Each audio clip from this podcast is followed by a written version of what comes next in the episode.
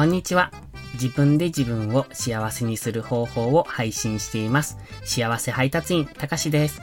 会社員の経験から学んだ物事に対する考え方や自分が大嫌いだった過去から今の前向きな自分へ変わろうと試行錯誤してきた経験を少しずつ配信しています。今日は昨日のカンボジア旅行記に、えー、っと、引き続きまして第2弾をお話ししようと思います。昨日はどうしてカンボジアのボランティアに行ったのかということと、あと現地での生活スタイルっていうのかな。生活こんな感じでしたというのをお話ししました。今日は、うんとね、そのボランティアに行った学校の様子と、うん、時間があれば、えっ、ー、と、現地で食べた食事に関してお話ししたいと思います。まず、学校なんですが、昨日も少しお話ししましたが、僕の行ったところは、うんと多分4人ぐらいで作られた学校らしいんですね。で、その中の一人に日本人の方がいらっしゃって、なので、日本のそういうボランティアを募集している、日本人のボランティアを募集しているっていうホームページがあったので、たまたまそこを見て、まあ、そこに応募したっていう感じでした。学校自体は平屋の、うん、教室が5つぐらいあったのかなそこに地元の子供たちが来ると。平日だけ来て、午前中、うーんと、2時間ぐらい？午後からも1時間とか2時間とか、そのぐらい授業をして、まあ夕方早めに終わるという、そんな感じのスタイルでした。で、えっとね、あ、そうそう。一番問題だったこと、そこの学校でね、子供たちに授業を教える上で一番問題だったことは、そもそもコミュニケーションが取れないんですよね。だってね、えー、っと、日本語と英語を教えるという目的で行きました。ってことは、当然その子たちは現地の言葉しか話せないんですよ。で、僕は日本語と、まあ簡単な英語ぐらいしか喋れないので、当然全くもって言葉がわからないんですね。で、その子たちも、一部の子は日本語を、うん、片言で喋れる子たちもいましたが、基本的にはほとんど喋れないような状態で、どうやってこれはコミュニケーションをとっていくんだろうと思ったんですけど、意外とこれできるもんですね。まあ子供たちだったからっていうところは大きいのかもしれませんが、えっと、今はもう忘れてしまったんですが、その時は、その現地の言葉を教えてもらって、うん、片言で、えっと、まあ挨拶ぐらいとか、物の名前みたいなのは話せるようになってました。だからお互いに探り探りなんですよね。言葉がわからないから。こちらは日本語で喋るし、向こうは現地の言葉で喋ってくると。で、その同じものを見て同じ言葉を話して、そこでお互いが意思疎通ができるみたいな、そんな感じでしたね。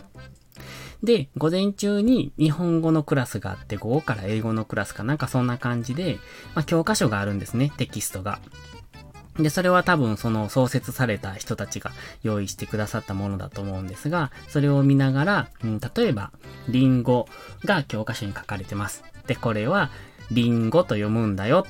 黒板にリンゴって書くんです。で、それをみんなで発音するんですね。リンゴって。で、そのリンゴを、うんと、リンゴっていう言葉が入った文章を今度、またみんなで発音するっていう、そんな感じの授業でしたね。まあ、そのスタイルの授業がいいのかどうかっていうのは僕にはわかりませんけど、なぜ現地ではそんな感じでした。で、最初は、うん、確か日本語のえっ、ー、と、講師として、えー、ボランティアが募集されてて、英語をするっていうのを知らなかったんじゃないかな、僕自身は。で、現地に行って英語もやるのみたいな感じでやった気がするんですよね。まあそもそも先生が英語と日本語で分かれてるって勝手に思い込んでいったのかもしれませんけど、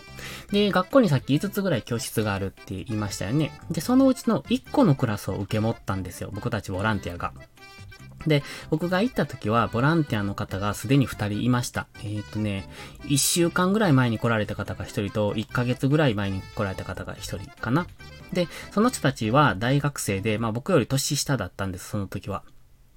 で、大学生なので、あの、休暇を使って来られてて、結構長い期間来られてたんですよね。で、僕は、まあ仕事してて、その5日間の休みだけで行ったので、本当にもう、3日間ほどしか実質授業はやってないんですけど、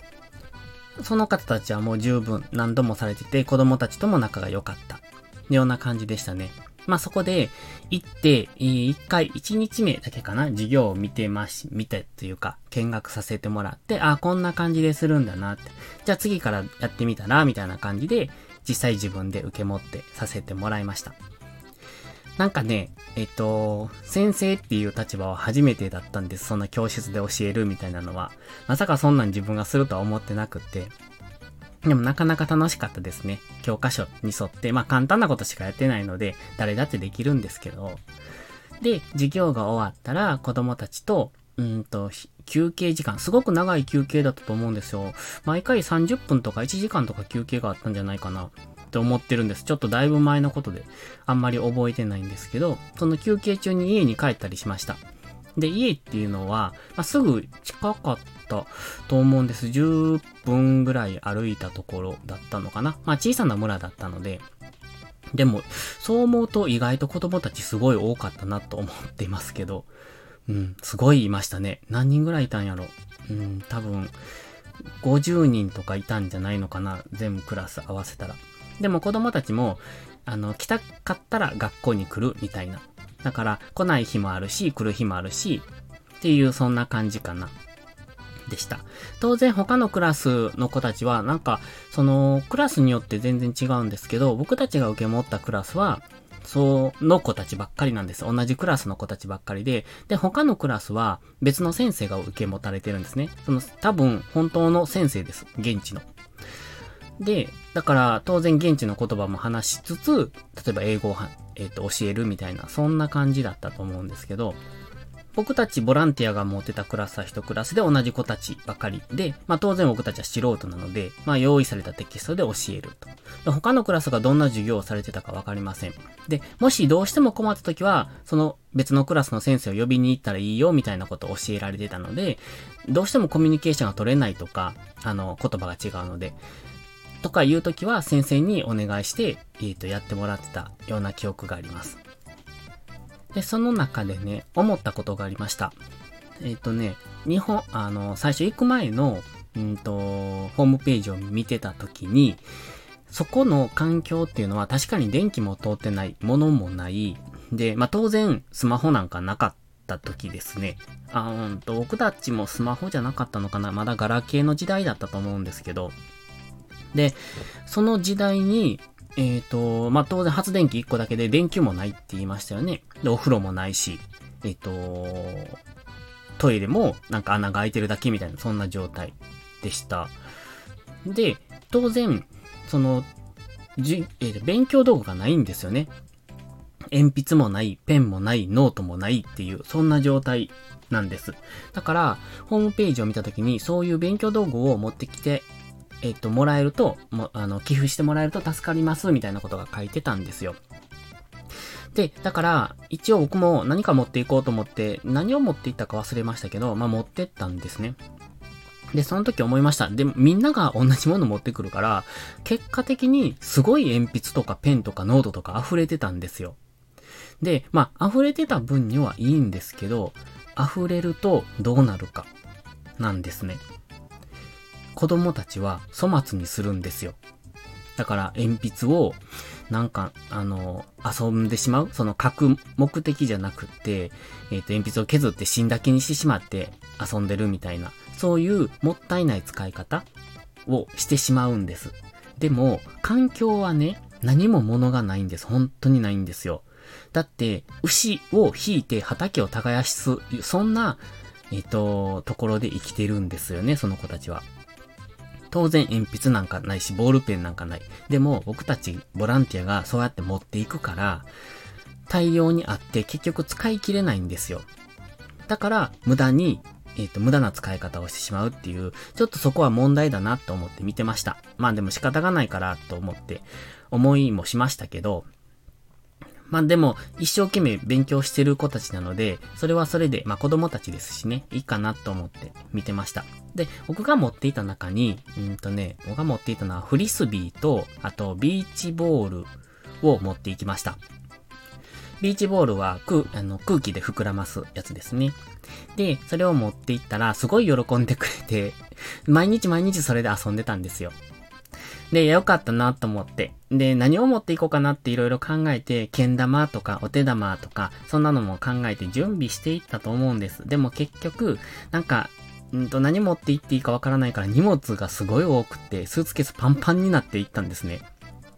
で、まあ、現地で置いて帰ってきたものもあるので、まあ、お土産みたいなものですね。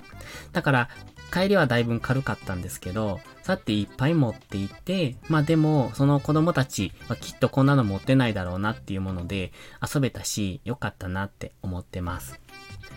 あ、そろそろ10分超えちゃいましたね。えっと、ちょっと他にも喋りたかったんですが、続きはまた次回にしようかなって思います。もしよければ、これからも聞いていただけると嬉しいです。